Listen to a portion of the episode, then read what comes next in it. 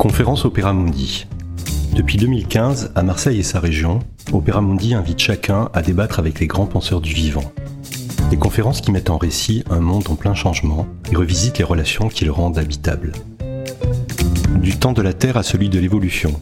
Conférence donnée par le biologiste Pierre-Henri Gouillon, le 10 janvier 2020 à la Bibliothèque Alcazar à Marseille. Bonjour, alors je vais donc vous parler du temps de l'évolution. Alors le temps de l'évolution, on peut le voir, on peut le prendre sous beaucoup d'angles.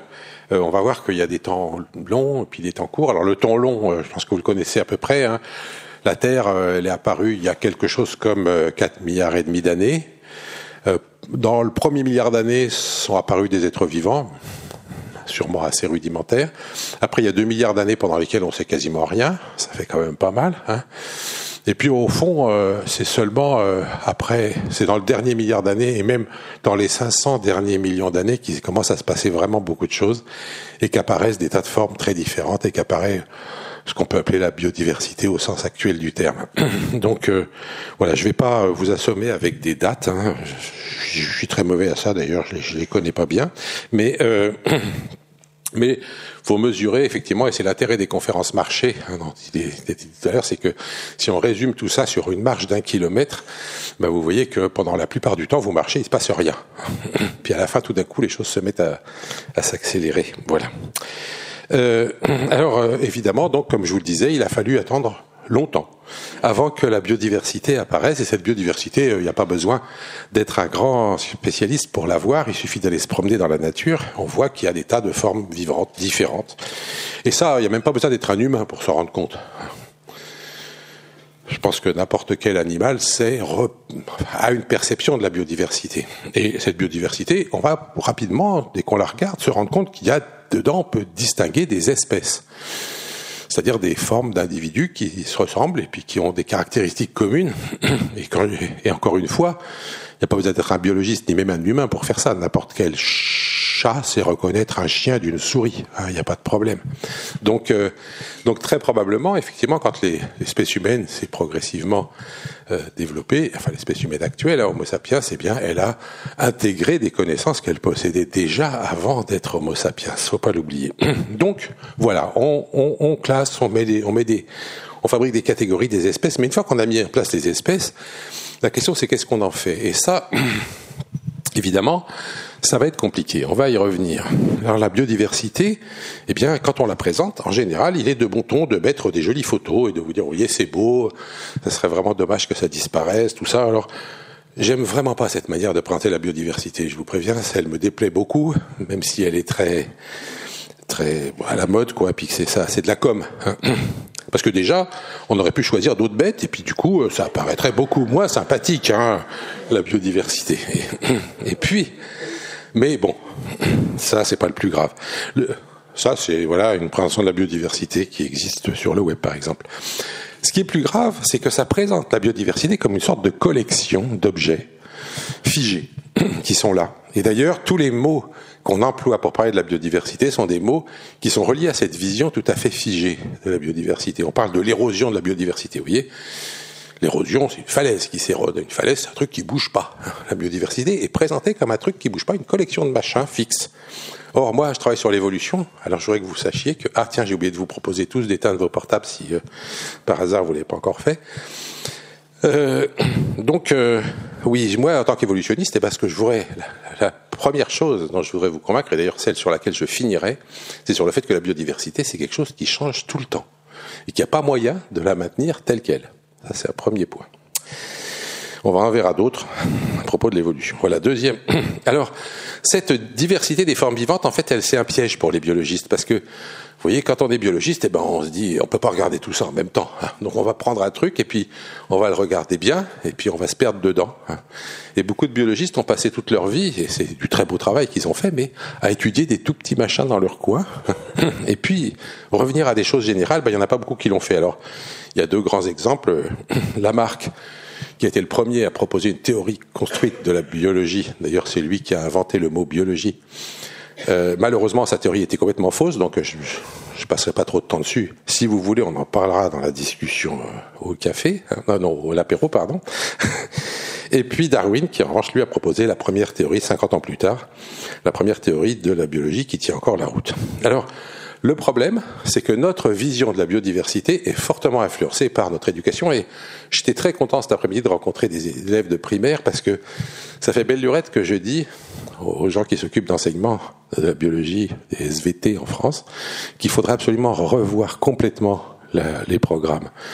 Parce que si on ne commence pas par l'évolution, eh ben après, quand on en parle, il est trop tard. Et en fait, je pense que tous parmi nous, on a entendu parler d'Adam et Ève avant d'entendre parler de Darwin. Or, nos structures mentales, elles se fabriquent quand on est jeune. Et donc, on a des enfants qui deviennent des adultes, qui deviennent nous, qui ont été fabriqués avec une vision complètement fixiste, complètement créationniste du monde. Et après, on raconte dans la scolarité, éventuellement, si on a de la chance, qu'on parlera un petit peu d'évolution. Et il y a certains, d'ailleurs, inspecteurs généraux de SVT qui m'ont dit « Oui, mais c'est normal, il faut respecter l'ordre dans lequel on a découvert les choses. » Je leur dis « Bah, c'est ça, dites aux enfants que la Terre est plate. En troisième, on leur dira qu'elle est un peu bombée. Puis alors, après, ceux qui feront des sciences, vraiment, on leur dira qu'elle est ronde. » Et ben non, c'est pas comme ça que ça marche. Il faut dire dès le début aux enfants que la Terre est ronde. C'est compliqué. C'est compliqué de comprendre qu'il y a des mecs de l'autre côté avec les pieds dans le mauvais sens et qui tiennent quand même dessus.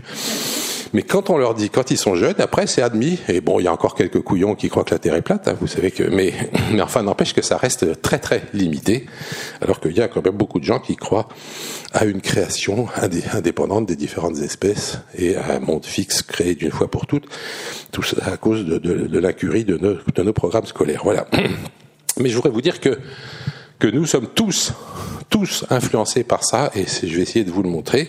Alors, ceci dit, ce qui est intéressant, c'est que les pères de l'Église, au début, d'ailleurs les anciens, avant les philosophes grecs, vous voyez, ils avaient une vision beaucoup plus dynamique du système, hein, Anaximandre de Millet, donc au VIe siècle avant Jésus-Christ, disait que les créatures vivantes naquirent de l'élément humide quand il était évaporé par le soleil. L'homme était au début semblable à un autre animal, c'est-à-dire un poisson. Je ne sais pas très bien ce qu'il voulait dire par là. Enfin, vous voyez qu'il n'a pas une vision complètement fixe du monde. Et bon, je passe là-dessus. Oui, excusez-moi, ça serait trop long. Les pères de l'Église, par exemple, aussi admettaient que des espèces apparaissent après la création, en fait. En particulier, ils étaient très embêtés avec donc, vous voyez, la nature, par des propriétés de la vie qui sont comme des degrés, paraît faire sa route en avant de l'inférieur au plus parfait. Hein, c'est dans la création de l'homme. Ça, c'est Grégoire de Nice en 300 avant Jésus-Christ. Et Saint Augustin, donc, pareil, dans la même période, qui explique que... Parce qu'ils réfléchissaient, ces théologiens-là. Et les vers qui sont dans les cadavres, ils étaient où le jour de la création ? Vous voyez, il faut bien qu'ils soient apparus après, eux.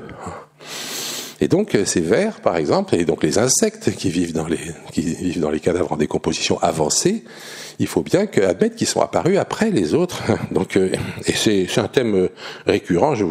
Saint Thomas d'Aquin, 1000 ans plus tard, reprend la même idée. Hein, les espèces nouvelles, s'il en apparaît, elles ont préexisté dans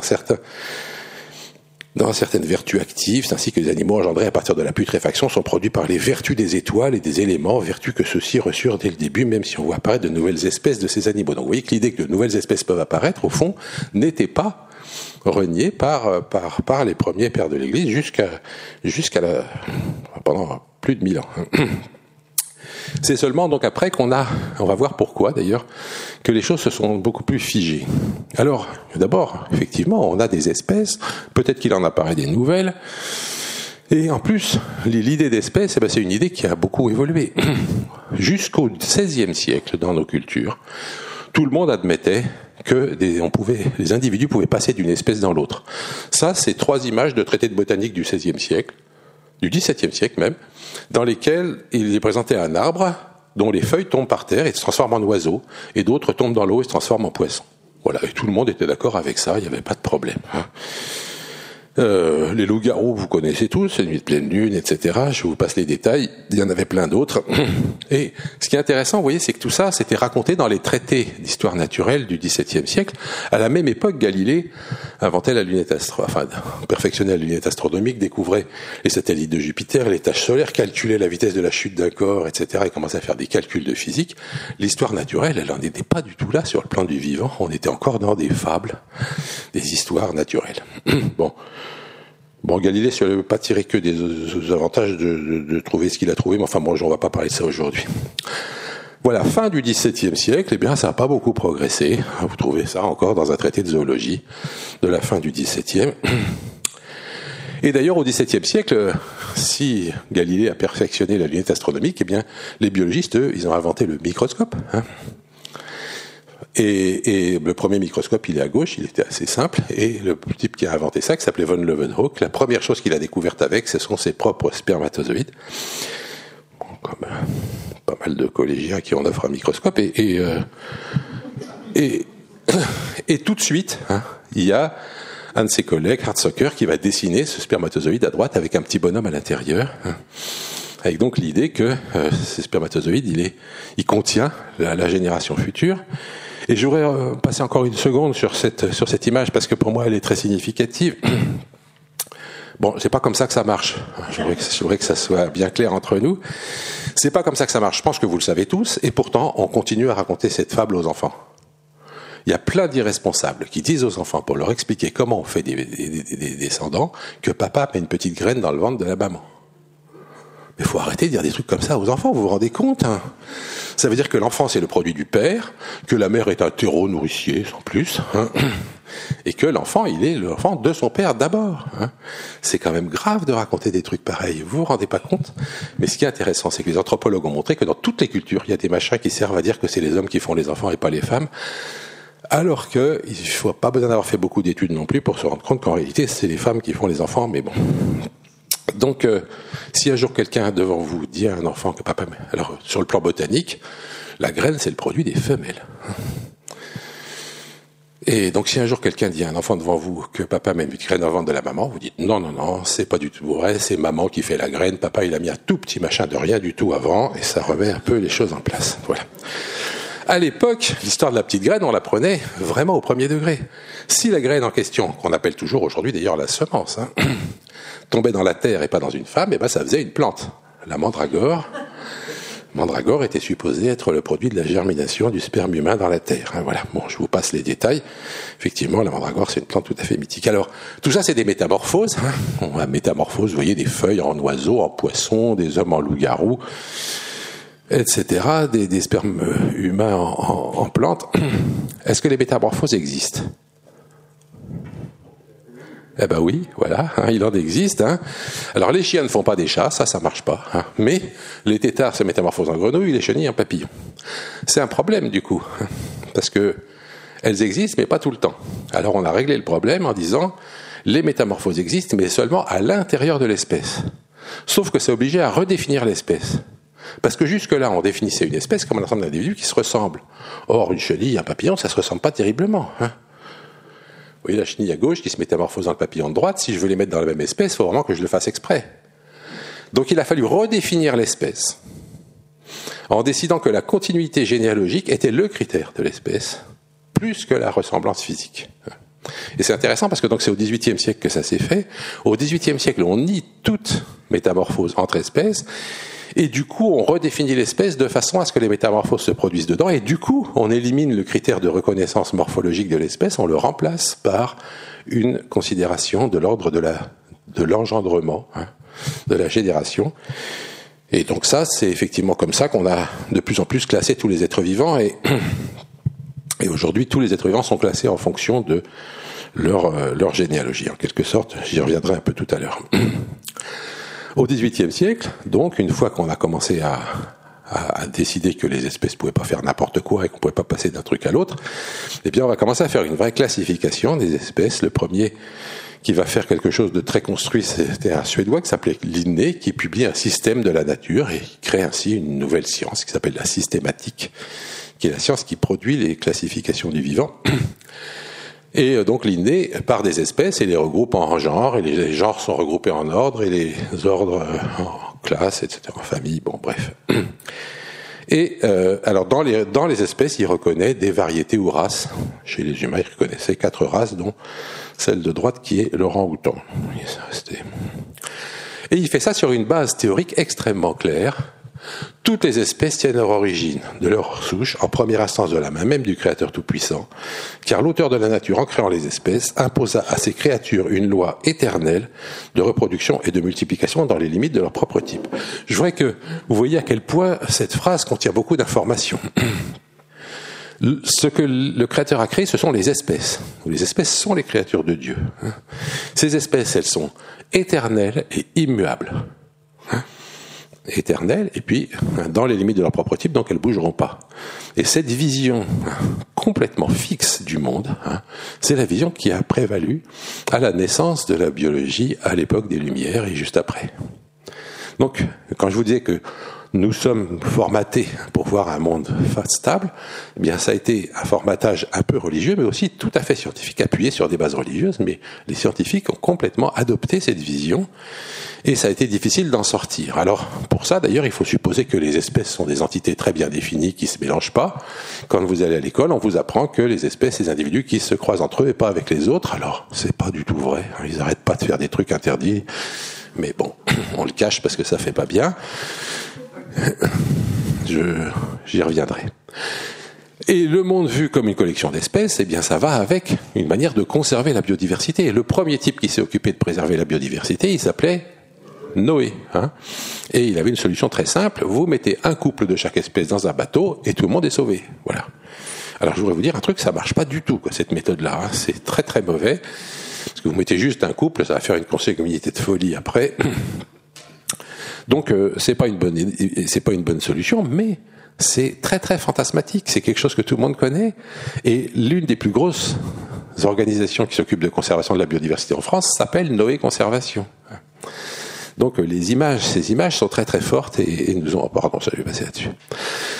Voilà, alors je vous ai dit que aujourd'hui on classait les êtres vivants uniquement en fonction de leur généalogie. Je voudrais vous dire que ça nous a amené à changer plein de choses. Je fais un peu un bond en avant sur ce qu'on raconte aujourd'hui sur ces questions. Vous voyez, à gauche, vous avez ce qu'on faisait classiquement. On distinguait d'un côté des poissons et de l'autre des mammifères. Mais quand on fait ça, vous voyez que par rapport à l'histoire des lignées qu'on est en train de regarder, on fait un drôle de truc. On a un groupe, les poissons, qui se divise en deux. Les poissons... disons sans pattes, et puis des poissons avec des membres un petit peu développés. Parmi ceux-là, il y en a qui sont sortis des eaux et qui ont donné les mammifères, et d'autres qui sont restés des poissons. Donc vous mettez ensemble ces deux machins-là et vous séparez celui-là. Or aujourd'hui, en classification, on n'a plus le droit de faire ça. On a le droit de regrouper ces deux-là par rapport à celui-là, mais on n'a plus le droit de décider que ce machin-là, il n'est pas dans le même groupe que les autres. Donc la classification actuelle a beaucoup changé, et en particulier les poissons incluent nécessairement les mammifères, du coup on ne les appelle plus des poissons. Mais on a revu toute la classification du vivant en fonction de cette nécessité de coller à la généalogie. Alors même chose, donc je vous ai dit que les mammifères, il faut les mettre dans les poissons, les reptiles, les oiseaux sont dedans. Je ne sais pas si vous savez tous ça, mais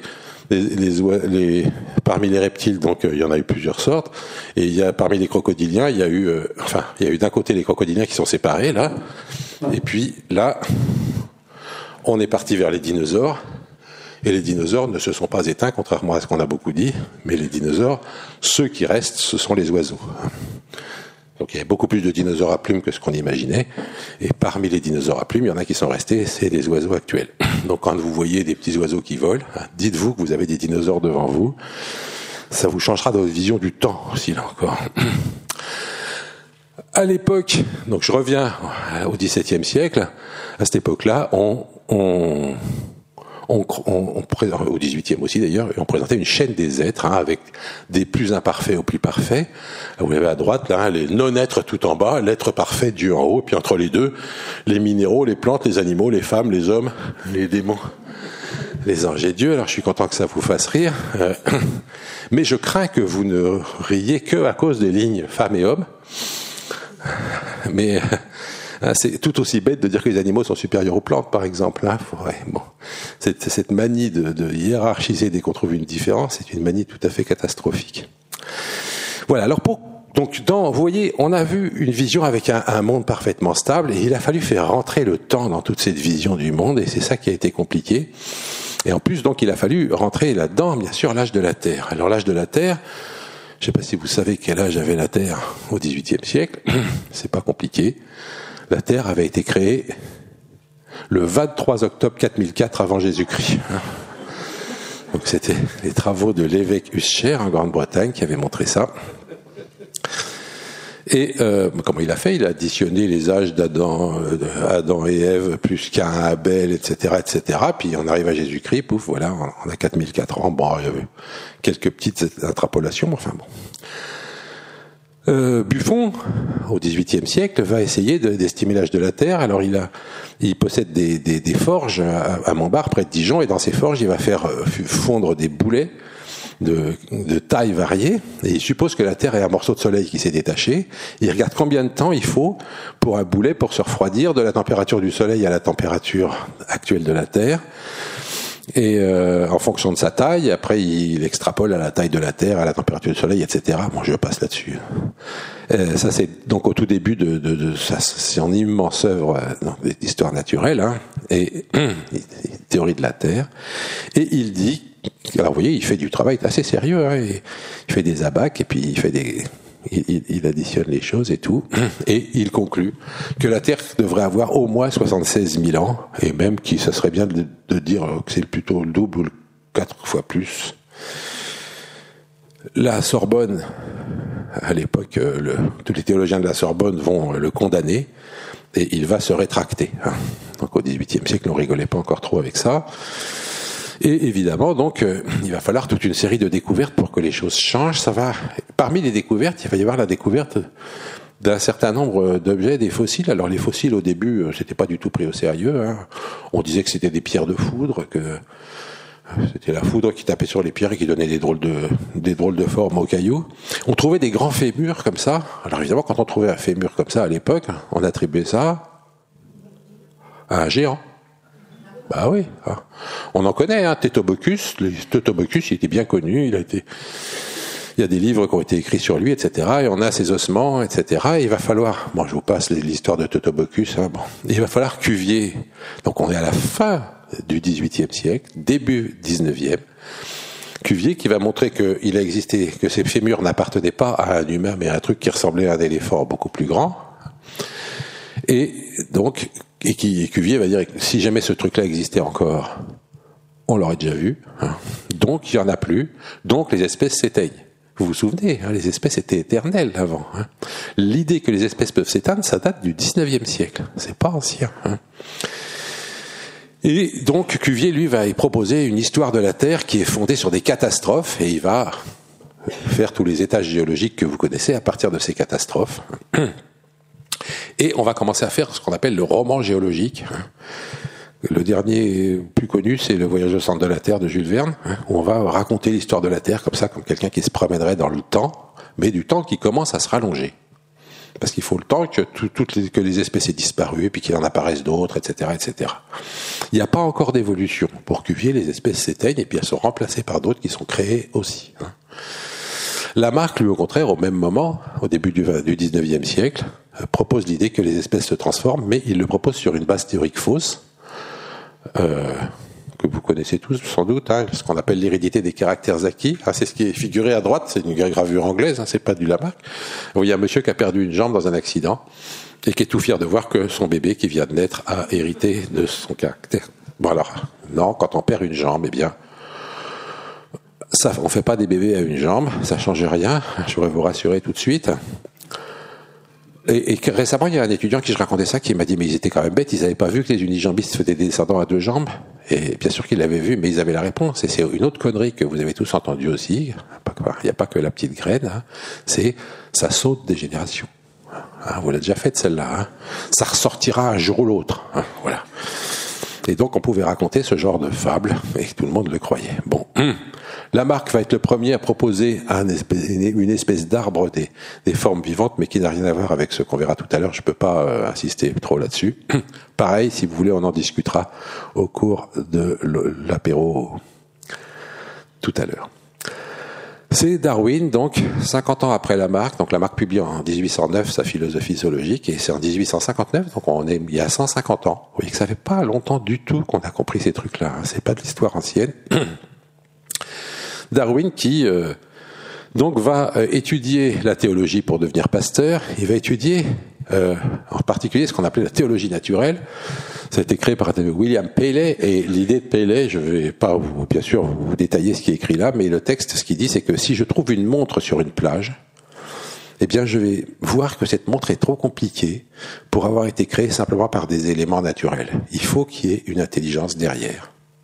Et donc pour Paley, les êtres vivants comme les montres, puisqu'ils sont compliqués, qu'ils font des choses compliquées, ils sont nécessairement créés par une intelligence supérieure. Et Darwin va partir de cette base-là, mais il va avoir un prof de géologie qui s'appelle Lyell qui va lui faire un superbe cadeau. Lyell s'oppose à Cuvier qui croyait que des catastrophes détruisaient toute la Terre et que des catastrophes fabriquaient des montagnes qui s'élevaient, fabriquaient de grandes failles, etc., etc. Lyell, lui, va proposer l'idée que ce qui se passe en géologie aujourd'hui, c'est ce qui s'est toujours passé.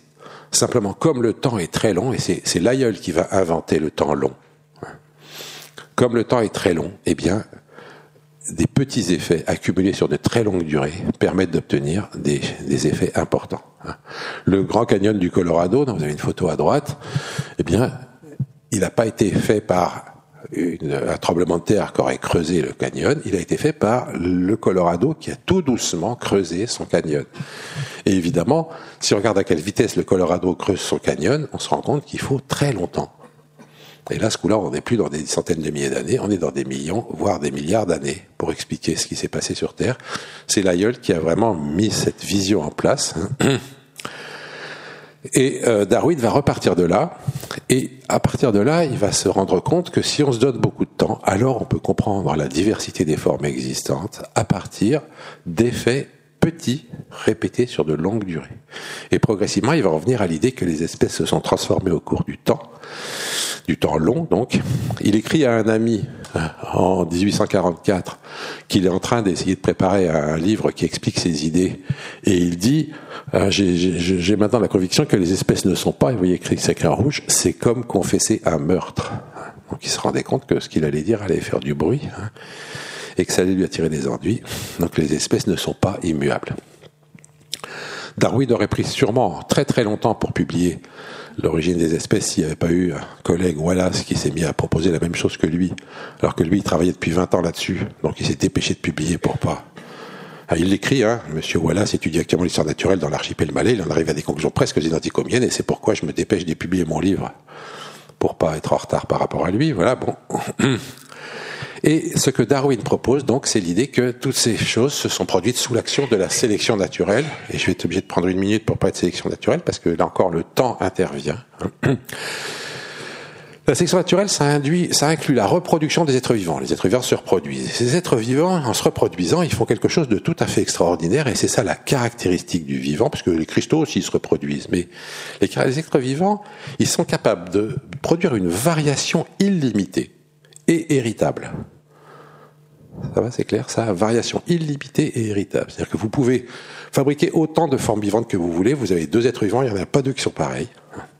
Et chaque individu a tendance à ressembler à son parent, héritable.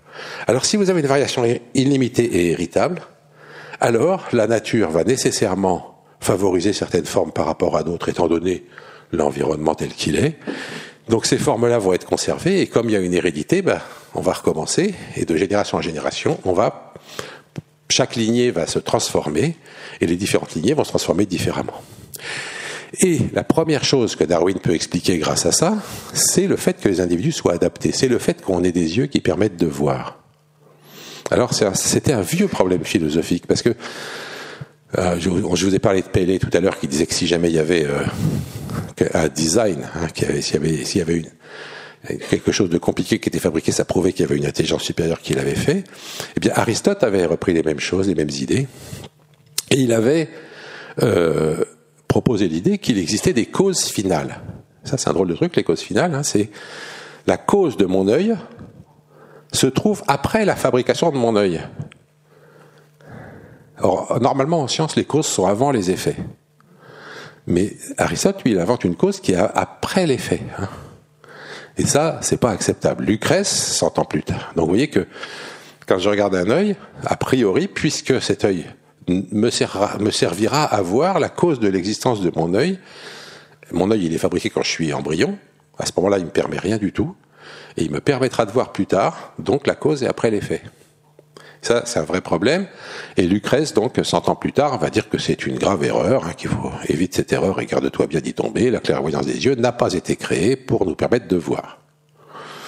C'est une drôle d'assertion quand même, hein, parce que du coup, comment ça se fait qu'il se fabriquait des yeux? Vous voyez que chacun des deux pose un problème, si vous voulez. Hein. Lucrèce qui nous dit, bah oui, il se trouve qu'on a des yeux, quelle chance, tant mieux, ça nous permet de voir. Hein. Et Aristote qui dit, non, on a des yeux parce que ça nous permettra de voir dans la cause et après. Et Darwin, là, avec Lucrèce, au moins la cause et avant l'effet, j'ai un œil, donc je vois. Darwin résout ce problème. Il résout ce problème comment? Eh bien, il le résout en disant, la cause de mon œil, c'est pas le fait que ça me permettra de voir, c'est que ça a permis à mes ancêtres de voir.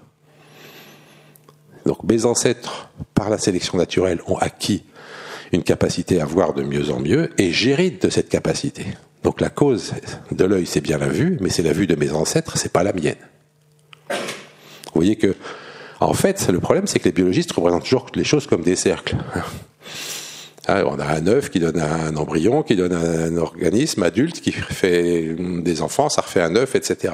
Or, c'est pas des cercles, en vrai, c'est des spirales. Il y a le temps qui passe au milieu. L'œuf de la génération N+1, il est après l'œuf de la génération N. Et donc, moi, mes yeux, je les hérite de mes parents, de mes ancêtres. Et donc, évidemment, l'histoire de la sélection naturelle, le principe de la sélection naturelle de Darwin, c'est-à-dire que si je mets le temps et l'hérédité est essentielle dans ce système, eh bien je vais pouvoir avoir une forme qui me permet un peu de voir, je vais pouvoir avoir une petite amélioration par sélection naturelle, et progressivement les choses s'améliorent, et à la fin j'ai un œil qui me permet de voir, qui est dû à toute cette accumulation de sélection dans le temps, dans le passé, qui ont permis la constitution de mon œil. Darwin va insister sur le fait que donc ce processus de sélection naturelle produit de la diversité, il produit de la diversité en permanence, et il produit de la diversité par le fait que les formes divergent progressivement. Darwin va s'opposer à la notion d'espèce fixe, donc à la notion d'espèce tout court en quelque sorte. Et il insiste sur le fait qu'on n'a jamais pu tracer une ligne de démarcation entre les espèces et les sous-espèces, ni entre les sous-espèces et les variétés, ou entre les variétés et les différences individuelles. Ces différences se fondent l'une dans l'autre par des degrés insensibles constituant une véritable série, écrit Darwin. Donc vous voyez, ce que dit Darwin, c'est que entre la différence entre deux individus, ou entre deux variétés ou races, entre deux sous-espèces ou entre deux espèces, c'est la même. Alors ça change tout. Je ne sais pas quelle était votre vision de la biodiversité avant de venir ici. J'espère que, après que vous soyez venu, elle aura changé. Je voudrais que vous compreniez que la biodiversité, c'est pas la diversité des espèces. C'est pour ça que les petites images du début me plaisent pas. Parce qu'elles donnent cette impression complètement fausse. Pardon. Les espèces, comme je vous l'ai dit, elles n'arrêtent pas de faire des trucs pas bien. C'est pratique pour les enseignants d'enseigner à leurs élèves que les espèces se croisent, c'est les individus qui se croisent entre eux et pas avec les autres. Mais je vous ai montré cette image, elle donne sûrement rien. Mais n'empêche que les lions, les tigres, les léopards, ils arrivent à faire des hybrides, et les hybrides, certains sont fertiles. Le petit en bas à gauche, c'est une deuxième génération d'hybridation. Les chevaux, les zèbres, les ânes, on arrive à faire des hybrides dans tous les sens. Certains sont stériles, certains sont fertiles. Les arbres, alors là c'est encore bien pire, ça c'est un grand figuier tropical, ça c'est un figuier rampant tropical, je me suis amusé à les croiser, ça marche très bien, ça donne ça. Et lui, je parie que vous ne connaissiez pas, c'est un hybride chèvre-mouton. Et les chèvres et les moutons, les ovins et les caprins dans la classification, c'est loin au-dessus de l'espèce, c'est au-dessus du genre. Donc ça veut dire quoi ? Ça veut dire qu'on fabrique des catégories. Et c'est pratique, bien sûr, il faut pouvoir nommer les êtres vivants. Mais il ne faut pas se laisser enfermer par ces catégories. Ces catégories ne sont que des catégories qui nous permettent de nommer. Elles n'ont pas une existence intrinsèque très forte. Et on va y revenir. Ce qui a une existence, ce sont des lignées. Mais le fait d'appeler espèce ou sous-espèce ou variété des formes différentes, eh ben ça, c'est totalement arbitraire. Et Darwin attaque cette vision, et il se rend compte assez rapidement qu'il n'y arrive pas, que ses collègues l'acceptent pas. Il écrit à un ami 1 an après la publication de l'origine des espèces, « Je suis souvent désespéré d'obtenir que la majorité des naturalistes me comprennent.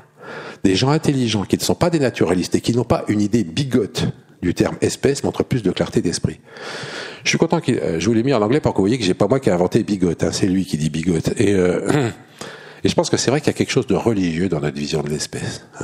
Et je pense que c'est très embêtant parce que du coup, eh ben, on cette vision de la biodiversité fondée sur les espèces, c'est une vision stable, une vision qui bouge pas, et c'est donc une vision fausse. Ça, excusez-moi, je sais pas pourquoi j'ai mis ça. Voilà. Alors Darwin donc va proposer l'idée que c'est sur le temps long que se font les espèces, et il va résumer ses idées dans ce schéma qui est un schéma extrêmement important. Alors voilà, c'est pas très joli. J'avoue que c'était plus beau les petites photos du début. Mais si vous voulez comprendre la biodiversité, quand vous penserez à la biodiversité, pensez à ce schéma. Alors je vais vous le décrire un petit peu. Dans ce schéma, le temps va de bas en haut et il est divisé en couches. Ça, c'est parce que Darwin avait une formation de géologue au départ.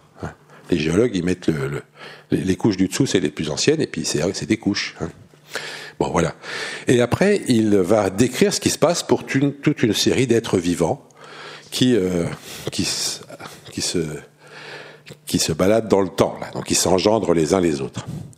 Simplement, ce schéma, il est très particulier parce que l'axe horizontal a une signification assez abstraite. L'axe horizontal, ça décrit une différenciation écologique entre les différentes formes. C'est-à-dire que plus deux points sont éloignés, plus les deux formes ont des aptitudes, des exigences écologiques différentes. Évidemment, on n'emploie pas le mot écologie, il n'existait pas à l'époque, il parle de place dans l'économie de la nature. Voilà, alors dans ce schéma, eh bien, il faut beaucoup de temps pour que se fabriquent progressivement. Alors vous voyez que se fabriquent progressivement des... Vous pouvez dire, eh ben voilà, alors selon le temps que vous mettez entre deux lignes horizontales, évidemment, si vous mettez pas beaucoup de temps, bah, vous êtes parti d'une seule population, puis à la fin vous avez trois variétés ou trois races différentes. Si vous mettez un peu plus de temps entre deux lignes horizontales, eh ben peut-être que ça c'est déjà une autre espèce, et ça c'est deux sous-espèces de l'espèce de gauche. Si vous mettez encore plus de temps, c'est trois espèces, etc. En fait, toute la diversité se fabrique par ce schéma. Et donc... Vous voyez, donc évidemment, lorsque vos lignes divergent, il y a un moment où on va se dire, quand on décide de les appeler des espèces, vous voyez que c'est nécessairement un petit peu arbitraire le moment où on fait ça. Donc il y a, ce que je disais tout à l'heure, c'est tout à fait arbitraire de décider qu'on appelle des choses des races, des espèces, etc. Mais, du coup, décider que la biodiversité, c'est la diversité des espèces, ça n'a aucun sens. La biodiversité, c'est tout ça. Sauf que, à un moment donné, moi, ce que je vois, alors la ligne numéro 10, là, vous voyez, c'est la ligne actuelle, eh bien, je vois une certaine diversité. Et je vais dire, c'est ça la diversité, la biodiversité. Mais, je ne dois pas la décrire simplement en termes d'espèces, je dois la décrire en termes de toute la complexité de la diversité. Et, évidemment, décider qu'on va compter différemment la diversité entre espèces et la diversité dans l'espèce, c'est juste n'avoir rien compris à Darwin. C'est quand même embêtant que 150 ans après, on n'ait toujours pas compris. Bon. Et puis évidemment, il faut beaucoup de temps pour faire ça. Alors Darwin utilise le temps long que lui a fourni Lyell, vous vous souvenez le géologue là. Hein. Mais il va être contré, un des plus grands savants de l'époque, Kelvin, avait calculé lui aussi l'âge de la Terre. Alors lui, il l'avait calculé en regardant le gradient de température de la surface de la Terre vers le centre. Il avait fait des modèles qui lui permettaient de dire que la Terre... 300 millions d'années, c'est vraiment le maximum qu'il peut accepter. Et donc, il dit que ça, 300 millions d'années, ça permet pas à la théorie de Darwin de fonctionner. Et Darwin est d'accord. Et donc, Kelvin va parler de l'extrême futilité des théories de Monsieur Darwin. C'est toujours comme ça entre les physiciens et les biologistes. Quand ils sont pas d'accord, le physicien pense toujours que c'est le biologiste qui a rien compris. Bah là, en tout cas, c'était le contraire. Kelvin s'était complètement planté. Ah, il s'est planté pour deux raisons. La première, c'est qu'il connaissait pas la dynamique dans la Terre. La Terre était vue comme un solide. Et du coup, l'axe le gradient de température était très différent de ce qu'on trouve avec de la convection en dessous. Et puis, il savait pas qu'il y avait des réactions nucléaires au centre de la Terre qui fabriquent de la chaleur. Et donc, du coup, son calcul était totalement faux. Bon. Mais en tout cas, effectivement, Kelvin va dire que l'âge de la Terre est beaucoup plus trop jeune pour ce que Darwin raconte, et Darwin ne saura pas répondre. Donc Darwin Darwin va répondre qu'il est désolé de ça, mais que lui, il n'a pas les compétences pour répondre à Kelvin en termes de physique. Bon, je vous passe... Il y a eu toute une polémique après sur cette question, et c'est seulement en 1904 que Rutherford va régler le problème. Donc vous voyez que là, maintenant, on n'est plus qu'il y a 100 ans. Hein. Ces questions-là, elles sont réglées depuis très très peu de temps. Bon, je passe ça.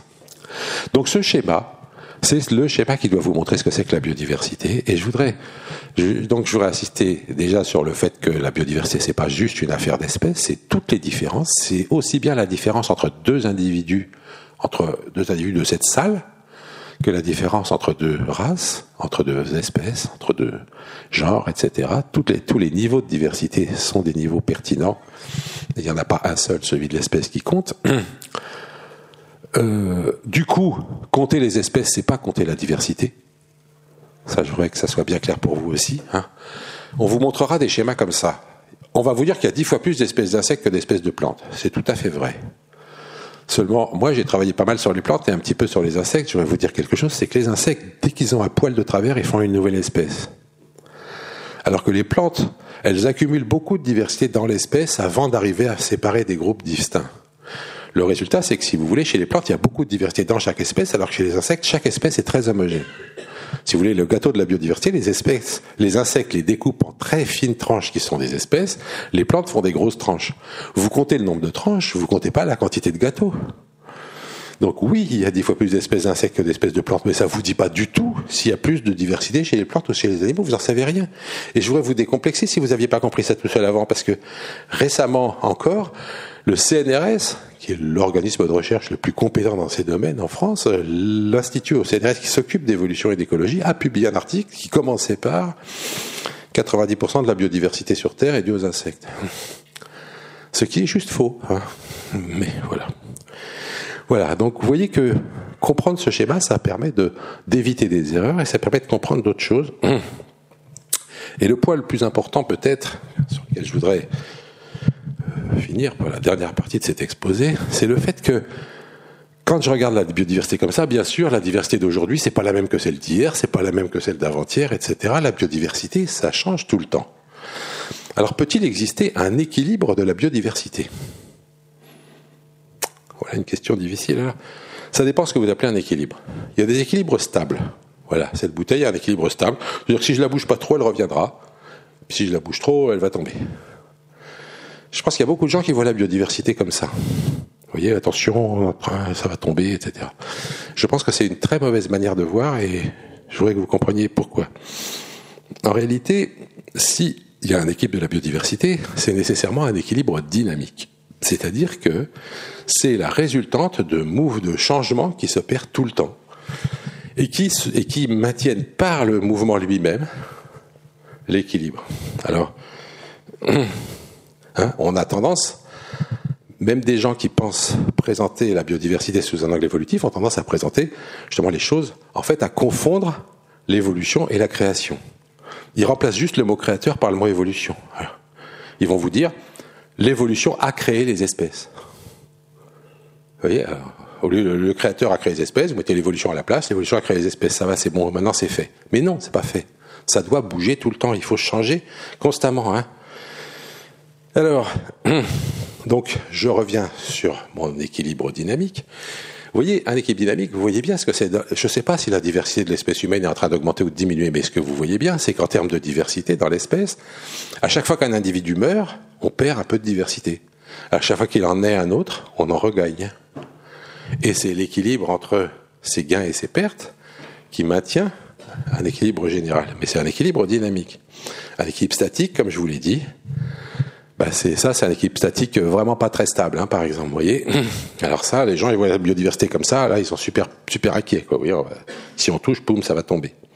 Non, il faut voir la diversité comme un équilibre dynamique qui se maintient par le mouvement. Un vélo, c'est un bien meilleur exemple. Un vélo, c'est parce qu'il bouge qu'il se maintient. Un équilibre dynamique, c'est son mouvement qui le maintient en équilibre. Et évidemment, un équilibre dynamique, si vous l'arrêtez, c'est là que vous tombez. D'accord ? Donc vous vous rendez compte ce que ça veut dire ? Ça veut dire que si j'essaye d'empêcher que la biodiversité change, Je fais exactement le contraire de ce qu'il faut pour qu'elle se garde. Bon. Alors on en connaît d'autres équipes dynamiques, un avion, je ne parlerai pas dessus. Je vais prendre l'exemple du satellite, j'aime bien parce que je trouve que ça permet d'expliquer plein de choses. Un satellite, ça tourne autour d'une planète et puis ça se maintient parce que ça tourne. La pesanteur est contrée par le mouvement du satellite. Imaginez que vous regardiez un satellite et que vous sachiez beaucoup de choses sur lui et que vous sachiez qu'il est en train de ralentir. Qu'est-ce qui va se passer? Eh bien, il ne va pas tomber tout de suite. Il va progressivement rentrer dans une spirale d'effondrement. C'est ça qui se passe avec les équilibres dynamiques en général. Ils ne tombent pas d'un coup, mais on rentre dans des dynamiques d'effondrement. Et ce qui est intéressant d'ailleurs, c'est que si votre satellite ralentit, après il va tomber et vous pourrez dire « Ah ben il est tombé, c'est à cause de la pesanteur ». Seulement avant, il tenait grâce à la pesanteur. Donc, ce n'est pas la pesanteur en elle-même, c'est le déséquilibre entre la pesanteur et le mouvement qui fait la chute du satellite. Eh bien, pour la biodiversité, c'est la même chose. Vous avez un système dans lequel des formes vivantes fabriquent des nouvelles choses, ces nouvelles choses divergent et ça permet de faire constamment de la diversité. Et en même temps, il y a de la diversité qui est détruite. Je n'ai pas insisté là-dessus pour le moment, mais on va le faire maintenant. Regardez ce qui se passe.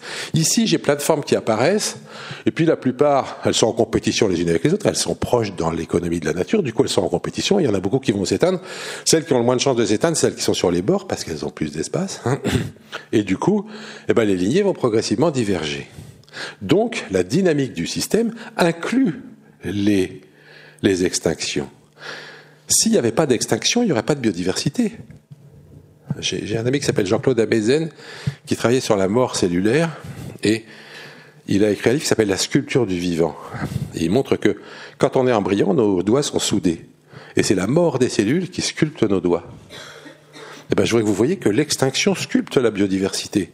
Si les formes intermédiaires ne s'éteignaient pas, mais les formes extérieures divergeraient pas, vous garderiez un espèce de magma compact. C'est parce que les formes intermédiaires s'éteignent que les lignées peuvent diverger, qu'il n'y a rien entre elles. S'il y a des formes distinctes dans le monde vivant, c'est parce que les formes qui étaient à l'origine entre les deux se sont éteintes. Donc l'extinction fait partie du processus produisant la biodiversité, mais elle doit être compensée par le fait qu'apparaissent tout le temps des nouveautés et que ces nouveautés permettent, avec les extinctions, la divergence des lignées. Si le déséquilibre entre les extinctions et les processus produisant de la diversité s'installe, alors vous rentrez dans une phase d'effondrement, exactement comme votre satellite de tout à l'heure. Vous pouvez dire évidemment que la biodiversité se casse la figure à cause des extinctions. Mais globalement, c'est plus compliqué que ça. C'est qu'il y a un déséquilibre entre les extinctions et la production de diversité. Et actuellement, ce déséquilibre, il marche dans les deux sens. C'est-à-dire que non seulement nous produisons des extinctions massives, mais en plus, nous empêchons les systèmes naturels de continuer à fabriquer de la diversité. Donc, notre action doit être beaucoup plus compliquée que simplement essayer d'éviter que les espèces s'éteignent, et en tout cas, essayer de conserver les espèces une par une, c'est-à-dire essayer de faire que ça bouge pas, c'est juste idiot. Je vais vous prendre un autre exemple, notre corps. Notre corps est en équilibre dynamique avec son environnement. Nous mangeons, nous excrétons, nous respirons, et c'est ça qui fait qu'on est vivant. Imaginez quelqu'un qui vous dise « Je t'aime ». Je veux te conserver, je vais te congeler. Bon, vous ne seriez pas d'accord, hein ? Vous voyez qu'effectivement, ça congèlerait quelque chose de vous, ça conserverait quelque chose de vous, mais ça ne conserverait pas vous. J'espère que vous me voyez venir. Ne croyez pas qu'on gardera la biodiversité en la congelant. C'est juste une erreur scientifique. Voilà. Donc, si j'ai réussi mon coup, vous avez compris que la biodiversité était beaucoup mieux décrite par ce schéma que par les petites photos du départ, et que si on veut la comprendre, il faut la comprendre comme une dynamique. Et je voudrais vous dire qu'aujourd'hui, on sait que cette biodiversité, elle s'est développée dans des tas d'axes différents. Alors on peut reconstituer cette biodiversité aujourd'hui parce que on s'est rendu compte que dans chaque cellule de chaque être vivant, il y a un génome, je pense que vous avez tous déjà entendu dire ça, et que ce génome, eh bien, on peut l'étudier chez les êtres vivants actuels, et on s'est rendu compte d'un truc tout à fait étonnant, c'est que, et ça sera le dernier point dont je vous parlerai, c'est que le temps est inscrit dans nos génomes, en quelque sorte. Alors, qu'est-ce qui s'est passé? Ça, c'est la première fois qu'on a découvert ça. C'était une drôle de surprise, je vous avoue. C'était dans les années 1970. On a regardé pour le gène de l'hémoglobine. L'hémoglobine, c'est une molécule qu'on trouve chez beaucoup d'êtres vivants, et en tout cas, tout cela. Alors, c'est un dessin des années 1970. Aujourd'hui, on ne fait plus ces dessins-là, parce que, vous voyez, ce dessin n'est pas du tout politiquement correct. Alors, pourquoi? D'abord, parce qu'évidemment, on a mis les humains tout en haut, hein. Aujourd'hui, on ne fait plus ça. Et puis l'autre erreur, à laquelle on est tellement habitué qu'on ne la voit plus, chaque fois qu'on a eu le choix, on a mis un mâle. Eh oui, mesdames, hein, réagissez. Donc, vous voyez, c'est le coup de la petite graine encore. Et donc voilà, bah non, je m'excuse, comme c'est le schéma historique, je le laisse quand même, mais je vous préviens. Alors... donc ça, c'est le nombre de différences dans les hémoglobines, dans les gènes d'hémoglobine de ces différentes formes vivantes. Donc ça veut dire qu'entre un humain et un cheval, il y a 18 différences dans l'hémoglobine. Entre un humain et une souris, il y en a 16. Entre un cheval et une souris, il y en a 22. Ça va, vous voyez comment fonctionne le schéma, hein? Entre un humain et un dinosaure, ou un poulet, c'est pareil, il y a 35 différences. Entre un humain et une salamandre, 62, un humain et une carpe, 68, un humain et un requin, 79. Ces chiffres-là n'ont pas vraiment surpris la communauté scientifique, on s'attendait. Je pense que vous non plus, ça ne vous surprend pas, vous imaginiez bien que vous ressembliez plus à une souris qu'à un requin? Non? On est des mammifères quand même, on se ressemble plus, quoi, hein. Voilà. Seulement, c'est quand on regarde d'ailleurs que ça se met à se fonctionner drôlement. Si je regarde le requin, en revanche, lui, bah, il n'est pas plus près de la carpe que de l'humain. Il y a autant de différences, en gros, entre un requin et une carpe, un requin et une salamandre, etc., etc. Et si je regarde la carpe, alors là, c'est encore pire. Entre une carpe et un requin, il y a 85 différences. Entre une carpe et un humain, il y a 68 différences. La carpe est plus proche de l'humain que du requin. Voilà, ça c'est le résultat qu'on a trouvé. On n'y pouvait rien, c'est comme ça, hein. L'interprétation maintenant. Ce que vous avez à gauche, c'est l'histoire que les paléontologues avaient proposée, comme je vous l'ai dit tout à l'heure d'ailleurs, pour toutes ces formes. Au début, il y avait des poissons, et parmi ces poissons, certains avaient un squelette cartilagineux, c'est les requins et les raies, et puis d'autres ont inventé l'os. Parmi ceux qui avaient des os, ben, il y en a qui sont restés très heureux avec leurs os, et d'autres qui ont décidé de sortir de l'eau. Parmi ceux qui sont sortis de l'eau, ben, il y a eu des batraciens qui étaient très contents d'être des batraciens, mais il y en a d'autres qui sont devenus soit des reptiles, des dinosaures, des oiseaux, et les autres qui sont devenus des mammifères. Ça, c'est l'histoire généalogique des formes vivantes. Qu'est-ce que je trouve dans ce schéma ? Eh bien, je trouve que le nombre de différences entre les gènes d'hémoglobine de mes différentes espèces dépend exclusivement du temps depuis lequel les formes sont séparées. Et vous voyez que là, on est bien dans le temps. Pourquoi est-ce que le requin est aussi loin de la carpe que de l'humain ou tout ce que vous voudrez? C'est parce que la lignée du requin s'est séparée des autres ici, hein, et elle s'est séparée aussi bien des humains que des carpes à ce moment-là. En gros, notre ADN contient la mémoire de notre apparentement avec les autres formes vivantes. Alors comment ça se fait ? Ça se fait parce qu'il y a des processus, alors ça sera un autre sujet dont vous parlerez ici plus tard, mais ça se fait par les effets du hasard. Il y a beaucoup de changements qui sont dus au hasard, c'est un peu comme... D'ailleurs, c'est le même principe que l'horloge atomique, hein. Vous avez, dans une horloge atomique, vous avez des éléments qui se désintègrent avec une certaine probabilité, et du coup, ça donne une espèce de continuité, et on peut mesurer le temps avec ça. Ben là, les changements dans l'ADN se font avec une certaine probabilité par unité de temps, et du coup, eh bien, au bout d'un temps donné, deux lignées séparées ont divergé, autant qu'elles soient restées toutes les deux dans l'eau ou qu'elles aient beaucoup évolué.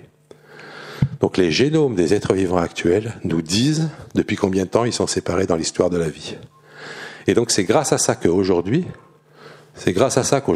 on peut reconstituer l'histoire de tout le monde vivant.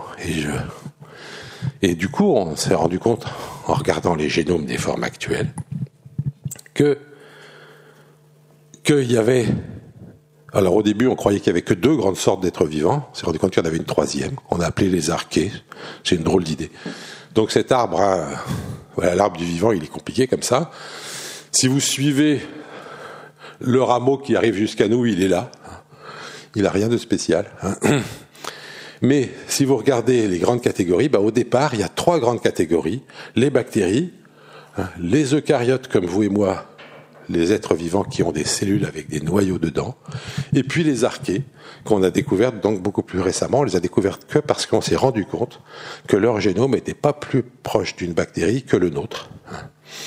Et donc on sait qu'elles sont séparées depuis le début, depuis aussi longtemps que nous, des bactéries et de nous. Donc il y a trois groupes d'êtres vivants qui sont apparus au début, et grâce à ces études de génome, on a pu montrer avec sans ambiguïté plein de choses, par exemple le fait que le plus proche parent, parmi les grands singes, le plus proche parent des chimpanzés, c'est les humains, oui tout à fait. Hein. Le plus proche parent des chimpanzés, c'est les humains. Et puis après, le plus proche parent de l'ensemble chimpanzé-humain, c'est le gorille. Et puis le plus proche parent de l'ensemble gorille-chimpanzé-humain, c'est l'orang-outan. Le génome le montre sans ambiguïté. On a pu montrer aussi un truc très surprenant, c'est que les champignons sont plus proches des animaux que des plantes. Alors ça avait déjà été proposé par des naturalistes, hein, mais là ça a été prouvé sans ambiguïté. On a aussi montré qu'il y avait des tas de trucs qui étaient ni des champignons, ni des plantes, ni des animaux, mais qui appartenaient à d'autres groupes qu'on avait jusque-là mis soit dans les plantes, soit dans les champignons, soit dans les animaux. Il y en a un qui devient célèbre, je sais pas, certains d'entre vous en ont sûrement entendu parler, on l'appelle le blob, c'est un truc jaunâtre qui se développe là dans les jardins. Et voilà, c'est pas un champignon, c'est pas un animal, c'est pas une plante, c'est autre chose. C'est un autre rameau de l'arbre. Et il y en a plein comme ça. Les algues brunes aussi, c'est pareil. Elles sont pas dans les plantes et les algues, elles sont ailleurs. Bref, on est en train de reclasser tout le vivant parce que maintenant on a une mesure de la généalogie parce qu'on sait mesurer le temps de séparation des lignées. Donc vous voyez que le temps dans le domaine de l'évolution, il joue un rôle extrêmement complexe. Il joue un rôle dans le problème de la finalité, de savoir comment on explique que l'œil est fait pour voir, hein, en mettant le temps des ancêtres par rapport à nous. Il joue un rôle dans le fait de comprendre qu'on peut se produire des phénomènes extrêmement importants grâce aux très grandes durées, parce que 3 milliards d'années d'évolution, c'est monstrueux. Hein. Et puis, il permet de comprendre la biodiversité, de la classer, et de voir et de mesurer en fait cette diversité, non plus comme une diversité d'espèces, mais en fait comme une complexité d'arbres. Vous voyez que si on veut mesurer la biodiversité, il faut regarder la complexité de l'arbre, c'est ça la vraie mesure, et certainement pas un simple comptage d'espèces. Voilà, je crois que je vais m'arrêter là pour aujourd'hui, et puis on pourra en discuter. Opéra Mundi vous remercie pour votre écoute. Retrouvez les programmations et les archives sur www.opera-mundi.org.